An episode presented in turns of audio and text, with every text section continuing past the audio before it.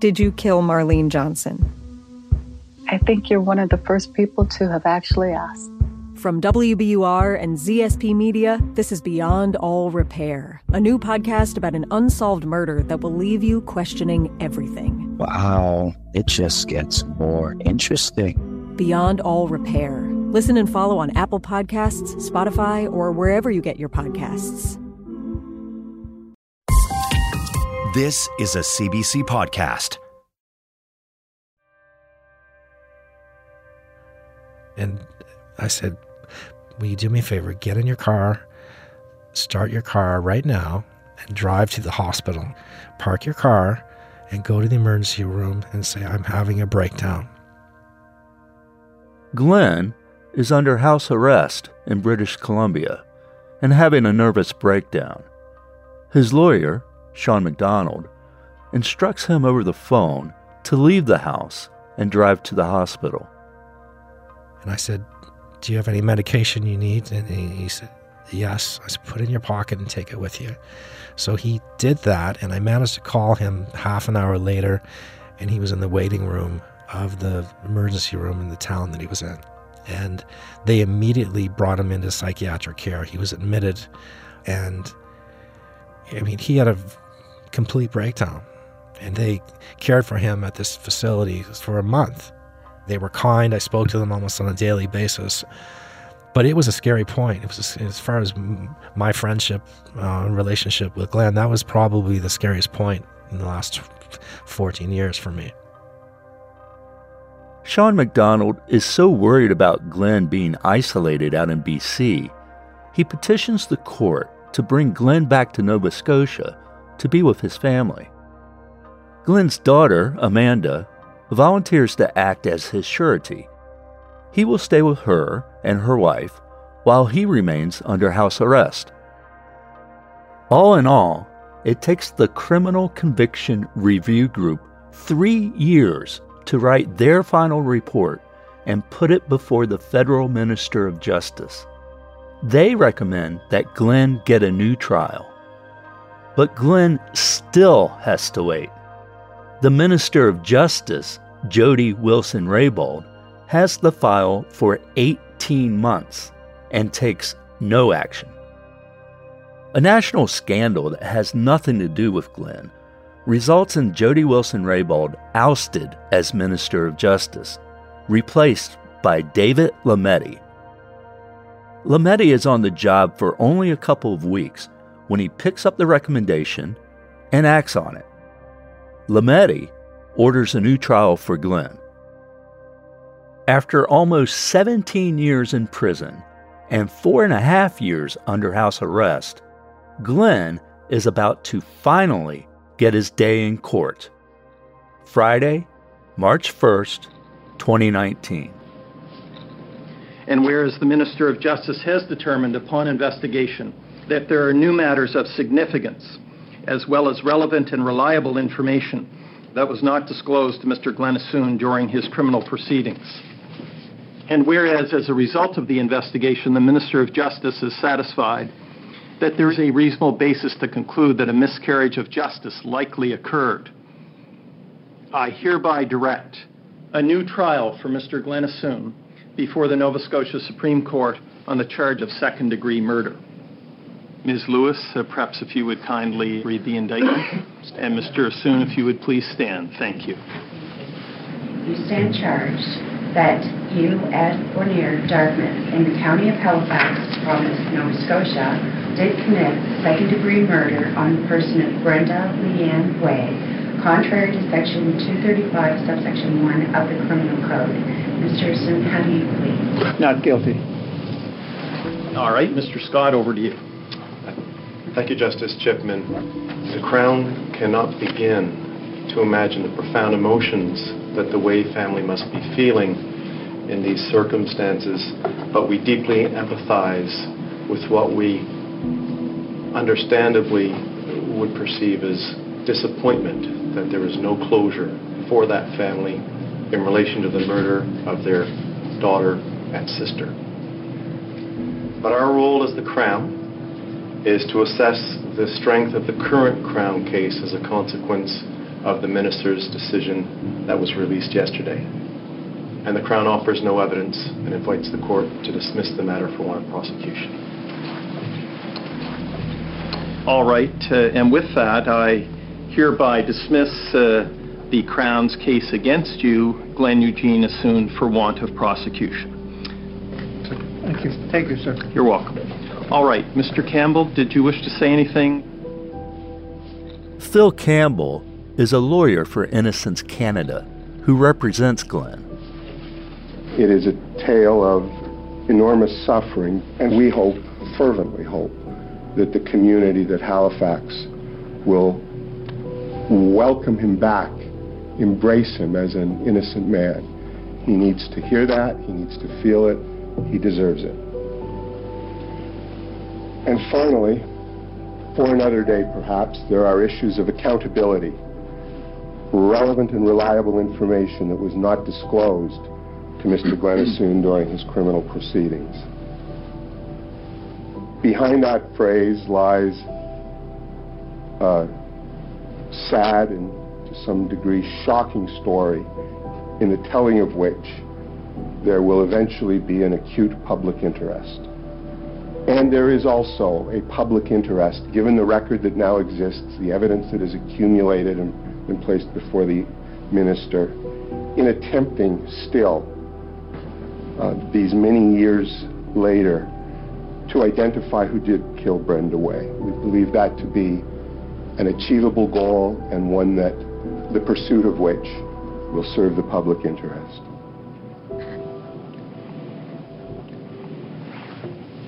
This is uh, indeed a momentous day in the Supreme Court of Nova Scotia.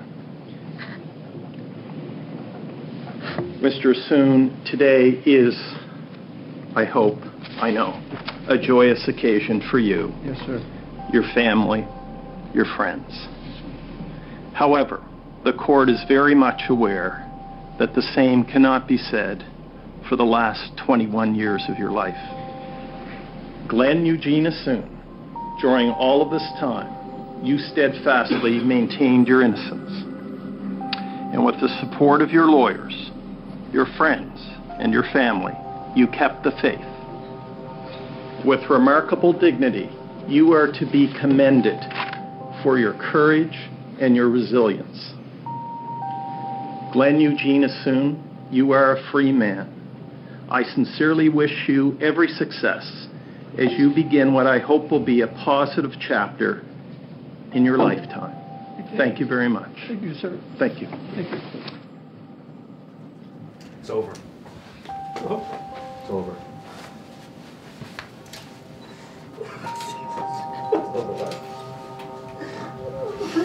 Yeah. You're a free man.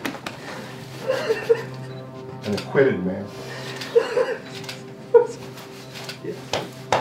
Good Friday. Oh, my God.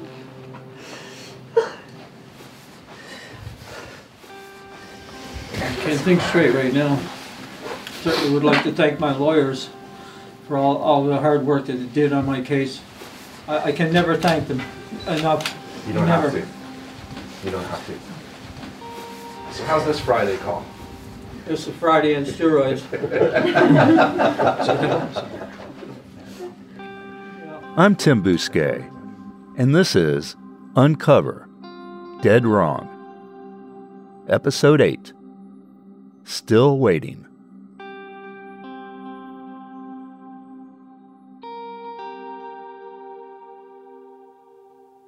It was a feeling of euphoria that I've never, never, ever experienced in my whole life. A feeling of awe. I, I, I can't, I can't, I don't have the education to use the right terminology to express the gratitude and, and, and the just the overwhelming joy uh, of being a free man. Like I felt free at that moment. I felt free. Remember my daughter there, Tanya. I just remember hold her hand and, and Amanda. my daughter, Glenn, my son, some of my grandkids. Jesus. I, I, I can't put it into words. I can't. It was it was a pretty exciting day. It was, a day I know he was he was waiting for for a long time, and we were all waiting for. It was kind of a, a weird day. It almost felt like that there was two Glenns being exonerated because the, the things that I've endured and went through. I spoke with two of Glenn's children, Glenn Jr. and Tanya, about their reaction to their father's exoneration and what they've been through over the years. I never ever thought he was guilty. I. He's my father. I know him inside and out. I and I know he loved Brenda, right? I there wasn't a second I thought he was guilty. None of us did. We always knew he was innocent. Yeah, we've always always stood by him, and I think that's what kept him going. And everybody had that hope and faith. I think that that mm. really helped him pull through those years he spent in prison because he knew he had his kids there for him, and my mom was there for him. I just want mm. people to know how much my dad has suffered and how much his kids has have suffered and how much we're still suffering today and how much this has affected our mental health. We never had the opportunity to have our own identities at a young age. Basically, it was taken away from us. We have to find ways to heal from this and move on with our lives. You know, like Tanya said, he did the time on the inside. I did the time on the outside. Glenn Assoon on the inside. Glenn Assoon on the outside. And everything that I've dealt with over the years. I've lost friends. I've I've lost jobs. I can't get places to live. You know, my name is still marked, whether it's exonerated or not. Glenn Jr. and his father were very close before Glenn was sent to prison. I mean, I'm still trying to bond with him and just live normal like father and son. And it's very difficult because I guess I would say he's not all in his head. He's in his own little room in his head. So we went fishing one day. And Where'd you go? We went on Eastern Passage. I said, well, okay, well, the mackerel should be running next week, so we'll go out and we'll go fishing. So I went out and I bought a fishing rod. I had called him a couple days later, and I said, "Are we still going fishing?" And he's so he's like, I really don't feel good. Not really feeling good. And uh, I said, all right. He said, but I did promise you we were gonna go, so I'll just go and I'll watch you, right? I said, all right. So I got my stuff ready, and we went out and and he was just like really quiet and stuff. I could tell he was just in his own little world, and and I was trying to interact with him, trying to enjoy that hour or so out together, and it got me really depressed that he just wasn't saying nothing. He was just just staring out the water, and uh, it was a little hard to cope with. So I got up, not upset with him, just upset with the situation, and and I just packed her up and went home. So Was too much for him. it was too much for the both of us, I think. Yeah. My hope for my dad is to find that sense of happiness again and just be himself. For personal reasons, Glenn's youngest daughter, Amanda, did not want to participate in this podcast. But she did tell us it was okay to share this part of her story, as told by Glenn's lawyer, Sean McDonald. Amanda is the daughter who took Glenn in when he was transferred from BC back to Nova Scotia. I have a question that will not surprise you. Can you recount for us Amanda's experience? Absolutely. Amanda is an exceptional human being. As a child, she wanted to be a police officer. You know, I mean, a lot of kids want to be different things, but Amanda was one of those kids that was single minded, focused. That's what she wanted to be as a child. And she loved her dad. We were trying to get Glenn from BC to Nova Scotia on to change his bail. At that time, Uh, Amanda had, at that point, successfully been admitted into the police academy. She had graduated with distinction. She had been given a, Uh, the award for her graduating class in ethics and policing, again with distinction. She had finished on the job training with the Halifax Police, where she, where she was a standout. She got exemplary performance reviews across the board, and then had been given an offer by the Halifax Police of employment. And unfortunately, within, I think, 48 hours, I think, before she was supposed to actually report for work for her very first day as a police officer, they wrote her a letter saying, We rescind our offer. You haven't been candid with us about your offer to let your dad live with you, and they destroyed her dreams in one letter. Amanda said there was a Halifax police liaison on the bail request, so she believed that they were fully aware that her dad was going to live with her. She did consider launching a complaint with the Nova Scotia Human Rights Commission, but she worried it might affect her chances of getting hired by another police force. Amanda really struggled after that. I'm happy to report, though, that in June of 2020, Amanda started a new job as a police officer in the town of Truro, Nova Scotia. With their father now free, Tanya and Glenn Jr. give me their final thoughts. So at the end of it, there is two people that I want to look in the face. One's Dave McDonald for ruining my life, ruining my father's life, ruining my family's life, and the other person is is Mike McGray. I want to gas the car up and put myself on his visiting list, and I want to go see him, and I want to tell him what a piece of shit he is, and why he let an innocent man rot in prison for something that he did. I think that all this that happened, I think that it's completely corrupted, obviously. And I think that, you know, the people that did this, it, it has to come out, it, everything has to come forward, and people need to be held accountable for what happened to him and his family. And I just can't even believe that, that something like this could happen to the extent that it did. They're even saying that this is going to go down in Canadian history.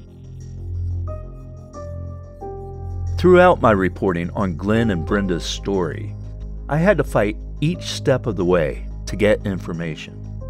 We took on the court system to get the report released that uncovered the destruction of evidence and non disclosure.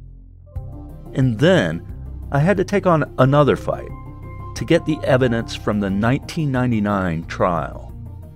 This is information that is normally kept with the courts and should be accessible to the public. But like everything else with this story, it wasn't. It was being held by the Halifax police.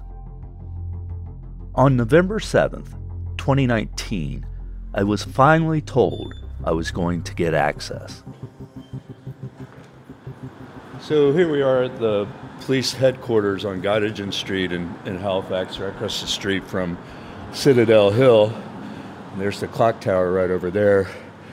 And I'm heading in to supposedly get the evidence I've been pro- promised. I'm still a little leery about this.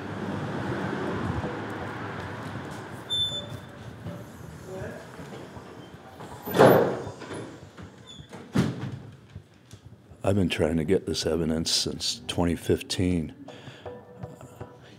they first said it was sealed by a court order and it wouldn't be released until the judicial review was finished. That was done in March of 2019. Even then, it, they said they couldn't give it to me. I had to file a Freedom of Information request.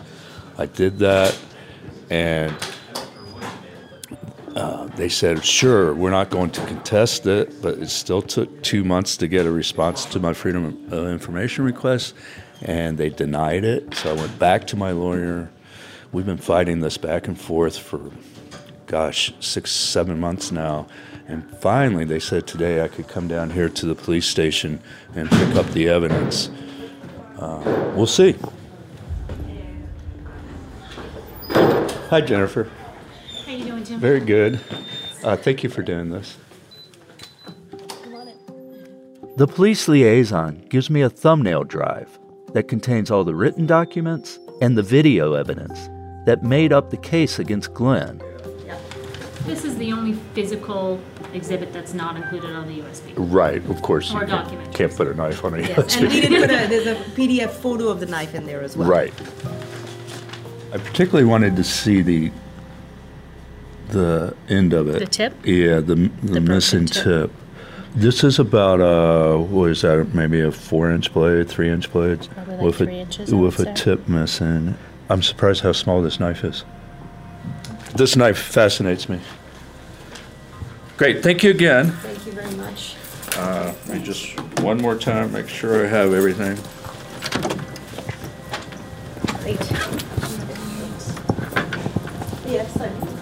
Uh, thanks again. Thank you very much. We'll be chatting and if- See you. Yeah. Take Nice care. to meet you as well. Yeah. See you Nice soon. meeting you, Jennifer. Bye-bye.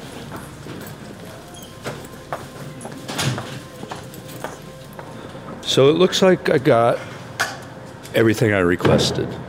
I was really surprised to see the knife. It was almost like a kitchen paring knife. I had in my head that it was going to be like a foot long knife with a big whole blade. It's something, you know, I would have problems peeling my carrots with. It's that small. Here in Nova Scotia, there is a very well known wrongful conviction. Donald Marshall Jr., a Mi'kmaq man and son of a Grand Chief, spent 11 years in prison for a murder he did not commit. Ten years before Glenn was convicted, a federal commission looked at the Marshall case. It spoke clearly to the role that racism played in Marshall's conviction.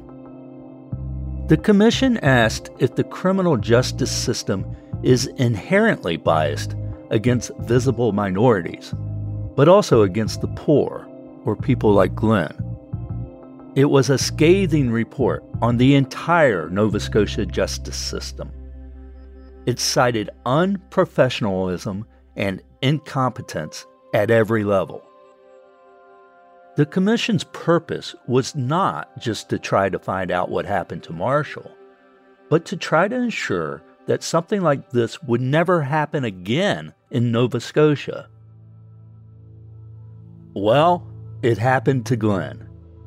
It happened to another man named Clayton Johnson. And there are two more cases of potential wrongful convictions that I'm currently looking into, one of which was investigated by Constable Dave McDonald. Innocence groups have documented the main causes of wrongful convictions. Glenn's case had almost all of them. Jailhouse snitches who are promised reduced sentences in return for their testimony. Junk science, like the knife I saw at the police station. Poor legal representation. Glenn was his own lawyer. Police misconduct, like when Dave Moore's evidence was destroyed. And witness misidentification. Roberta naming Glenn and not Michael McGray as her attacker. There's one final cause of wrongful convictions I want to talk about tunnel vision. Tunnel vision is when police investigators are so focused on one suspect or one theory of the case, they can't step back and consider other alternatives.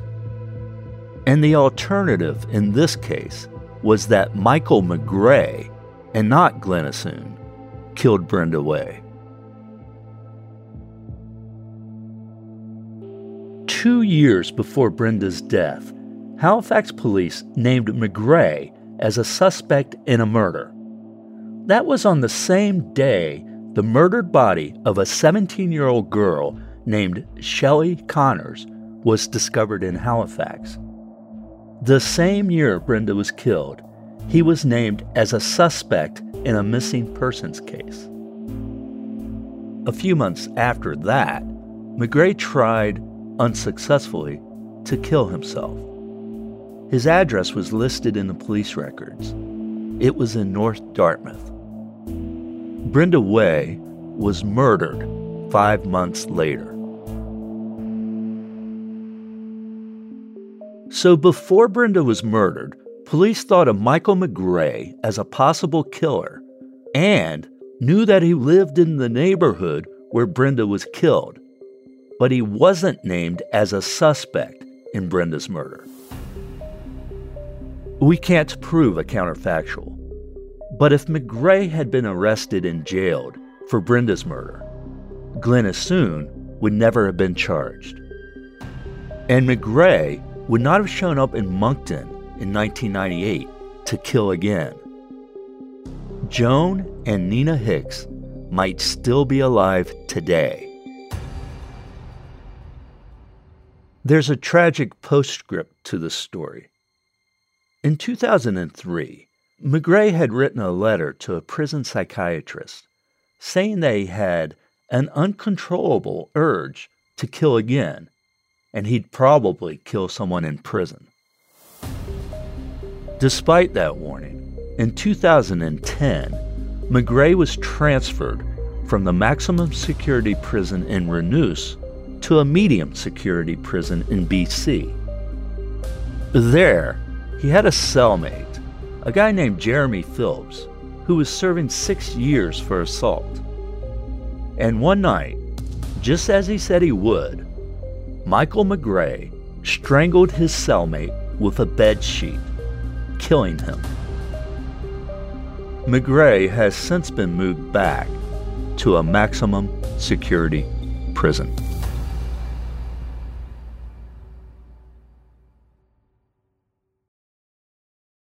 I'm Jordan Heath Rawlings, host of The Big Story. For six years now, we've been telling one story a day, every one of them about something that matters to Canadians. This spring, though, we're going deeper. The Big Story presents Pay Dirt, the inside story of Ontario's Greenbelt scandal. From political games to stag and doe parties, endangered species RCMP investigations, and Las Vegas massages, you will hear the full story. The Big Story presents Pay Dirt. New episodes every Monday, and you can get them all by following The Big Story wherever you get your podcasts. Lost in the discussion about justice for Assoon is the lack of justice for Brenda Way's family. I'm 30 years old now. I haven't seen my mother since I was seven. And it breaks my heart that I never got to know her. As for Assoon, he says he suffered multiple heart attacks in prison and now has mental health issues. His lawyers say he should be compensated. What price do you put on a man's life? Because, you know, in, in, in, in my opinion, there, there's, there's not enough money to, to, to compensate for the injustice that I suffered. There's no word yet on any possible settlement for Assoon, but let's take a look at compensation some people have received in other cases of wrongful imprisonment. David Milgaard got $10 million in 2000 for the 23 years he served. Stephen Truscott received 6.5 million in 2008 for his 10 years behind bars. Now that Glenn has been exonerated, there are still outstanding questions. One is about compensation. I talked with Sean McDonald about this. I want to see Glenn get closure. I mean, he deserves closure. He's been through enough. I want to see him compensated. I mean, all of the major victims of miscarriage of justice in Canadian history have had closure. As of the writing of this podcast, the Nova Scotia government has given Glenn an interim sum of money to help with living expenses until they decide if they will compensate him or not. At a press conference in June 2020, I asked the Nova Scotia Minister of Justice, Mark Furey, if Glenn could expect compensation soon. Next, we'll go to Tim Bousquet from the Halifax Examiner. Go ahead, Tim. Uh, Minister, it's been 15 months since Glenn Assoon has been exonerated. He's in uh, poor health, has had multiple heart attacks, a, a mental health crisis, and yet he's received no no apology and no final compensation.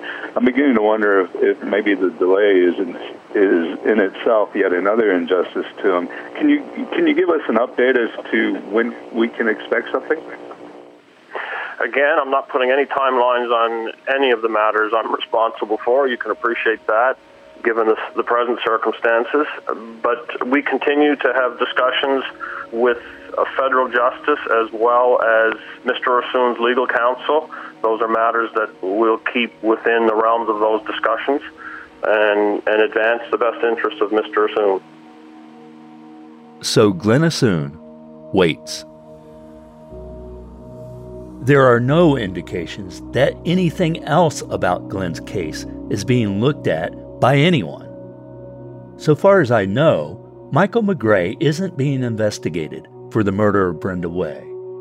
There's no word about police reviews or if there will be charges laid against any police officers for destroying evidence and failing to disclose. There have been no admissions of possible wrongdoing. I have heard nothing about an inquiry. So, where are the players now? Justice Suzanne Hood retired in 2018. The next year, she was appointed the chair of Nova Scotia's Criminal Code Review Board. The prosecutors in Glenn's case were Dan McRory and Rob Federle. Their job as Crown prosecutors is not to seek a conviction, but to find justice. But they accepted the case that Dave McDonald presented them, including the witnesses who were all connected. They also would have been aware of all the evidence Glenn was unable to get into trial, including the list of other suspects. I asked Phil Campbell his opinion of the Crown's conduct in Glenn's case. He gave the example of the Crown's suggestion that Glenn had flown from BC to Nova Scotia, attacked Roberta, and immediately flew back. That was appalling. You don't throw this kind of massive stink bomb into the courtroom and then say, okay, now, you know, can you wave away the smell or should it stick to you? And that's pretty much what they did here. And, you know, it, it would only have taken elementary inquiries to figure out whether this was true or not. But you read that record, and I've read it again and again, and you don't get the sense that they're they want to know whether it's true. They want the implication to stick without inquiry. And I have a lot of problems with that. I'd have problems with that if it was done with a representative accused with all kinds of resources to hire investigators and uh, subpoena airline records. But against Glenn Assoon? Both Crown prosecutors went on to have successful careers. McRory is now a provincial judge in Nova Scotia. Federally, went on to become a prosecutor for the Canadian military. And what of the Halifax police? Here's Phil Campbell. There were police tactics in the initial investigation that I consider indefensible and even abusive. Dave McDonald, the lead investigator, retired soon after this case. The chief of police, Frank Beazley, has also retired. Halifax police officer Ken Bradley still works as a cop. I would argue there should be a review of Halifax police behavior throughout Glenn's case. But that seems unlikely, if only because the department is so politically connected. The Premier of Nova Scotia is Stephen McNeil, a man who comes from a family steeped in policing. The current Deputy Chief of Police in Halifax is Robin McNeil, the Premier's brother. A long serving former deputy was Chris McNeil, another brother of the Premier. There are at least six cops in the department with a direct family relationship. So I question whether the Premier will seriously investigate police handling of Glenn's case. I have reached out numerous times to Premier McNeil. He won't talk about it. Then there's the RCMP's destruction of Dave Moore's evidence in the VICLAS unit. Again, here's Glenn's lawyer, Phil Campbell. I strongly believe that we have not had a coherent, logical, or even honest account of what happened with the evidence destruction and the uh, non disclosure regarding it. Not only from a public standpoint or even a criminal investigative standpoint, should we find out about this, we should find out about it from a simple managerial standpoint.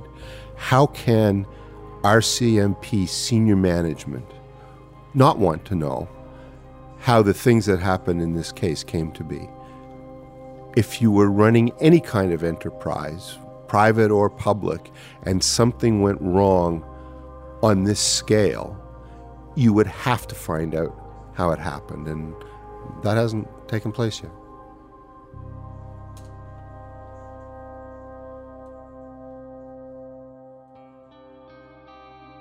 The current Justice Minister, Mark Furey, had a 32 year career as an RCMP officer in Nova Scotia. He was the district commander in Lunenburg on the South Shore before retiring and entering politics. Given the RCMP's destruction of evidence, when Glenn was exonerated, questions immediately arose as to whether Furey had a conflict of interest in dealing with Glenn's case. Furey sought the advice of Nova Scotia's conflict commissioner, a retired judge named Joseph Kennedy, also from the South Shore. Kennedy ruled that there was no conflict. Simply having been a member of the RCMP at relevant times does not create a real conflict, he wrote. To date, there have been no independent national or provincial investigations into the acts committed by the RCMP. And since there has been no public look into their actions, there is no way to know the real motivations behind the destruction of such important evidence. And what about Dave Moore, the retired RCMP constable who worked for years on gathering that evidence. He believes that they were either covering up the Halifax police investigation or that they disliked him so much they wanted to destroy his work. Glenn Assoon was just collateral damage. Maybe it was both. We may never know. And Glenn Assoon waits.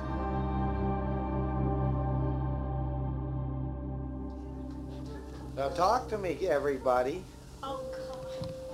Boy, I'll tell you.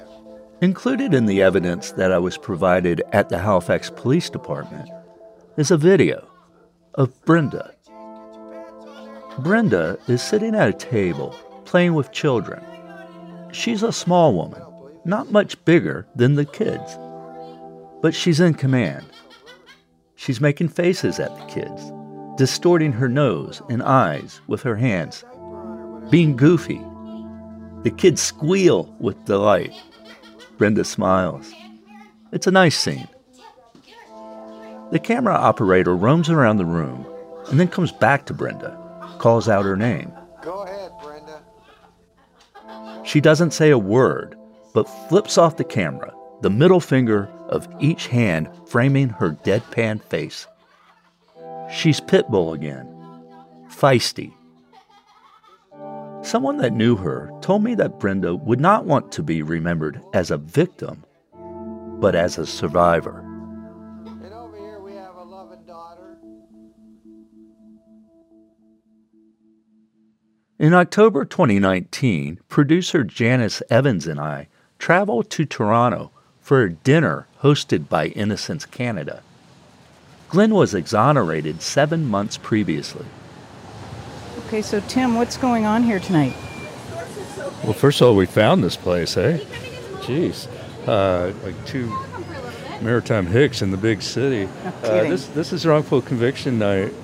Um, I, I was here last year for dinner. It's basically just a chance for everyone to meet the exonerees and kind of celebrate the whole Innocence Canada movement. And um, I think you'll find it's quite moving. It's likely that you'll see a lot of tears and a lot of celebration and a lot of um, I don't know. It'll be unexpected, whatever happens.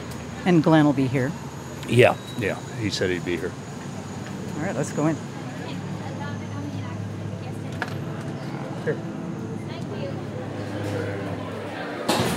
Oh, jeez, it's full room.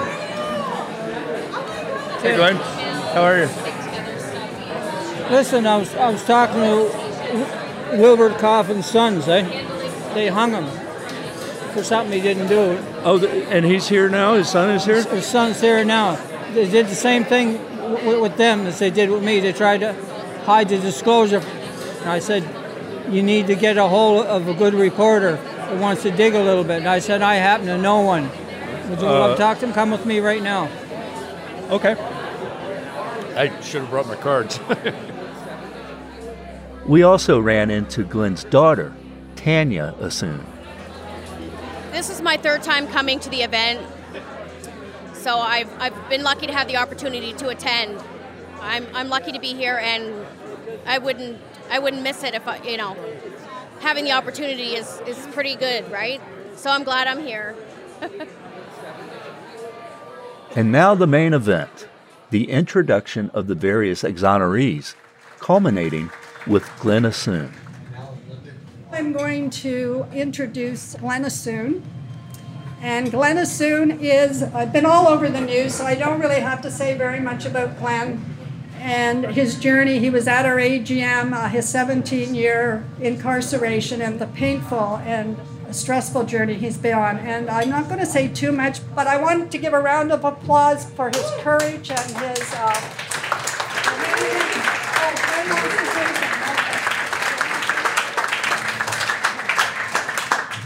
Well, it's uh, it's an honor and a privilege to be here tonight. I had a rough road, and uh, I want to thank my lawyers, Sh- Sh- Sean McDonald, Phil Campbell, James Lockyer, my three lawyers, who saved my life.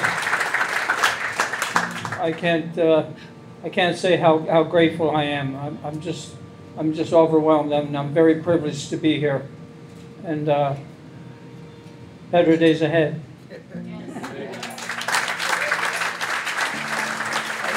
I forgot one person, that's, that's Jerome P. Kennedy from Newfoundland. He, he worked on my case for a long time, and uh, he sent my case to ADRIC, and I'm so grateful to Jerome. Okay, so um, I'm going to call Sean McDonald up, who wants to to give a very special presentation to to Glenn Assoon.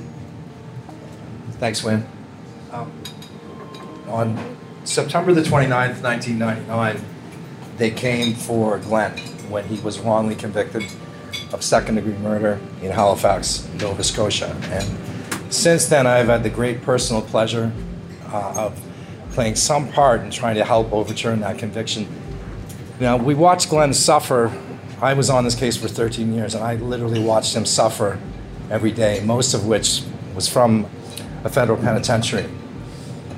Until March the 1st, 2019, when Glenn and I and Phil sat in a courtroom in Halifax and heard a judge finally pronounce him not guilty.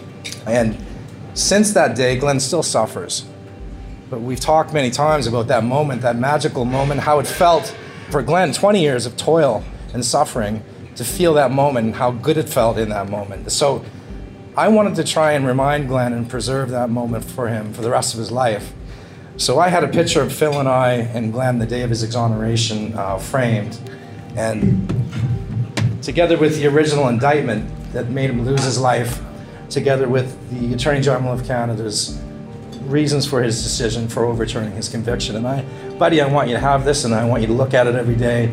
And I want you to always, always remember that magical moment when times get rough because I love you and we all love you.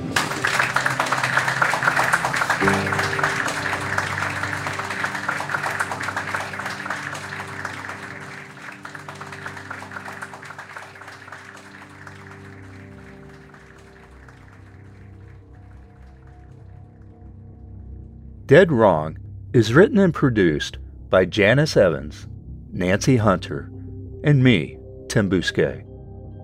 Sound design by Evan Kelly. Shamham Buyan provided transcripts. Our digital producer is Emily Cannell. Emily Machu is our fact checker. Evan Agard is our video producer. Chris Oke is our story editor. The senior producer of CBC Podcasts is Tanya Springer, and our executive producer is Arif Noorani. Leslie Merklinger is the senior director of audio innovation. Special thanks to Dave Downey, Tina Pittaway, Cecil Fernandez, Andrew Norton, Ben Shannon, Phil Lung, Fabiola Carletti, Amanda Cox, Sarah Melton, Peter Finley, Johanna Lunn, Jennifer Stairs, Sean Barabo, Mike Trenchard, Andrew Lateo, CBC Halifax, the CBC Reference Library, Michael Bellier, and Lisa Gannett. Also, thanks to everyone who participated and allowed access to their stories. And an extra special thank you to the subscribers of the Halifax Examiner who have made my work possible all these years. For discussion, posts, pictures from the case, and more, find us on Facebook and Twitter at Uncover CBC. We're also on Instagram at CBC Podcasts.